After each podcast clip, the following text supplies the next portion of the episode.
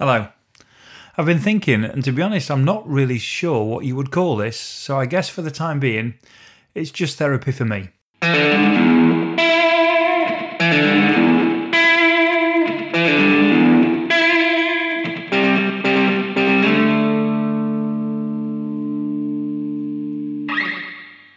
Twenty nineteen was a funny year.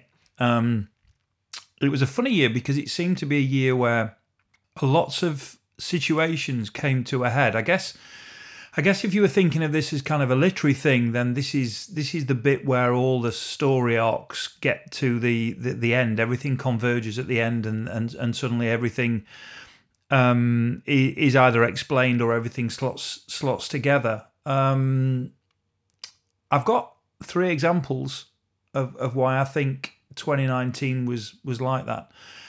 The first one, the first one's Boris. Um, it seems such a long time um, that Boris has has has wanted to be prime minister, and what finally happened in 2019, obviously, is he he got that. Um, and it, I mean, I guess you go back as far as his "Have I Got News for You" days and, and and all the stuff that he did, and it was obvious from then that all he ever really wanted to do, all he ever really coveted was was that position.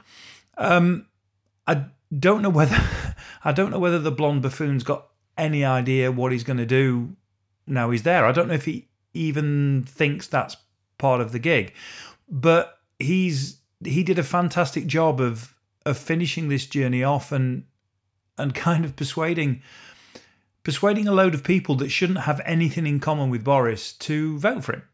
So you've got you've got working class voters from all up and down the country, particularly in in my neck of the woods in the north, throwing their vote in the direction of Boris because they just think he's that guy down the pub and he understands them and he's gonna and he's gonna do whatever it is to make their lives better. But he's done this amazing smoke and mirrors trick and and got himself to where he wanted to be. Um, so I think if you if you look at at 2019 as as one story, then it's the story of how uh, a, a, man with a very privileged background, um, an old Etonian, manages to hoodwink the country and, and put himself into the position he wants to be, whilst maintaining he's a he's a man of the people, which quite clearly he, he his background means he he probably will never be. Um, so that's that was kind of a story that that that went through its its arc and came to some form of crescendo, shall we say? Probably not bad for him. Um, another one is Sheffield United. I'm a Sheffield United supporter, and um, and and we've waited a long time for some success. And over the last sort of three years, with uh, a man called Chris Wilder jumping back in to be our manager, um, an ex-player, uh, an ex-fan uh, somebody who used to stand on the terraces at Bramall Lane. We've we've that that waiting game has come to an end. So we've you know we managed a couple of years ago, a few years ago, to get a promotion from from League One where we've been floundering for quite a while, and then we got we had a year back in the championship, and then we had a, a, second year in the championship, and we were everybody's pick for relegation, as we always seem to be. And we go up, we get automatic promotion, um, which was was the sweeter because it was at the expense of Leeds United.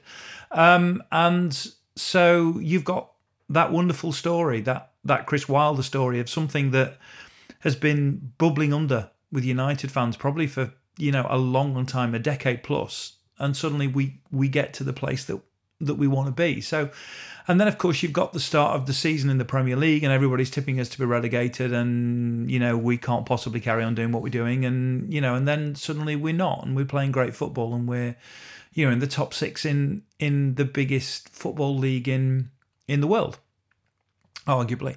So 2019 was was that whole story coming you know to its zenith as well and and and and it uh, will always be a special year a year for that and then i guess the third example and probably the reason why i'm even sat here talking um 2019 2019 was the year i I managed to break my career. Um, I'd been doing uh, a job for 14 years, worked for the same company for 14 years, and that's now all come to an end.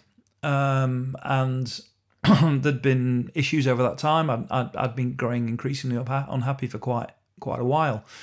Um, but then through a series of conversations and expressing how I was feeling, and you know, a bit of a bit of finger pointing in one direction, and probably a bit of finger pointing in another direction, and a bit of you know long hard conversation. I, I, I find myself not working at that place anymore, and that was a big thing because that was the thing that for years I thought I wanted. And I'm not saying that it isn't what I want.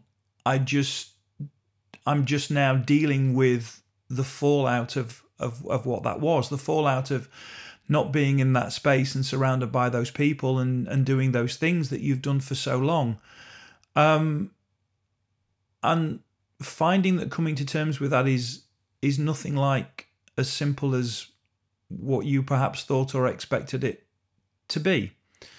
So, this thing, whatever this thing is, this this is this is what it says on the tin. This is this is therapy for me. This is me trying to understand what and how I feel about the events of, of 2019.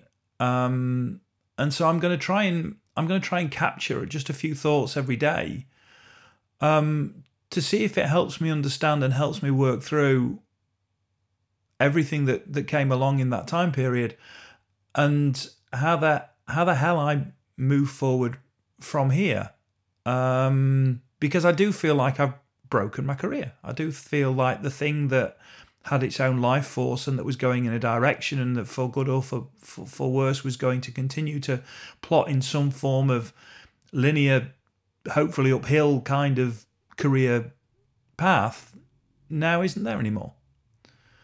Um, so I don't know. I don't know what it's going to bring. I, I am hoping that it it will help. Um, and I'm sure whatever happens, I'll learn a bit about me, and hopefully I'll learn a little bit about what's going on the world around because there do seem to be a lot of parallels bumping into each other. Um, so if there is anybody out there, thanks for listening. Um, and well, I guess I'll, I'll I'll see you on Monday.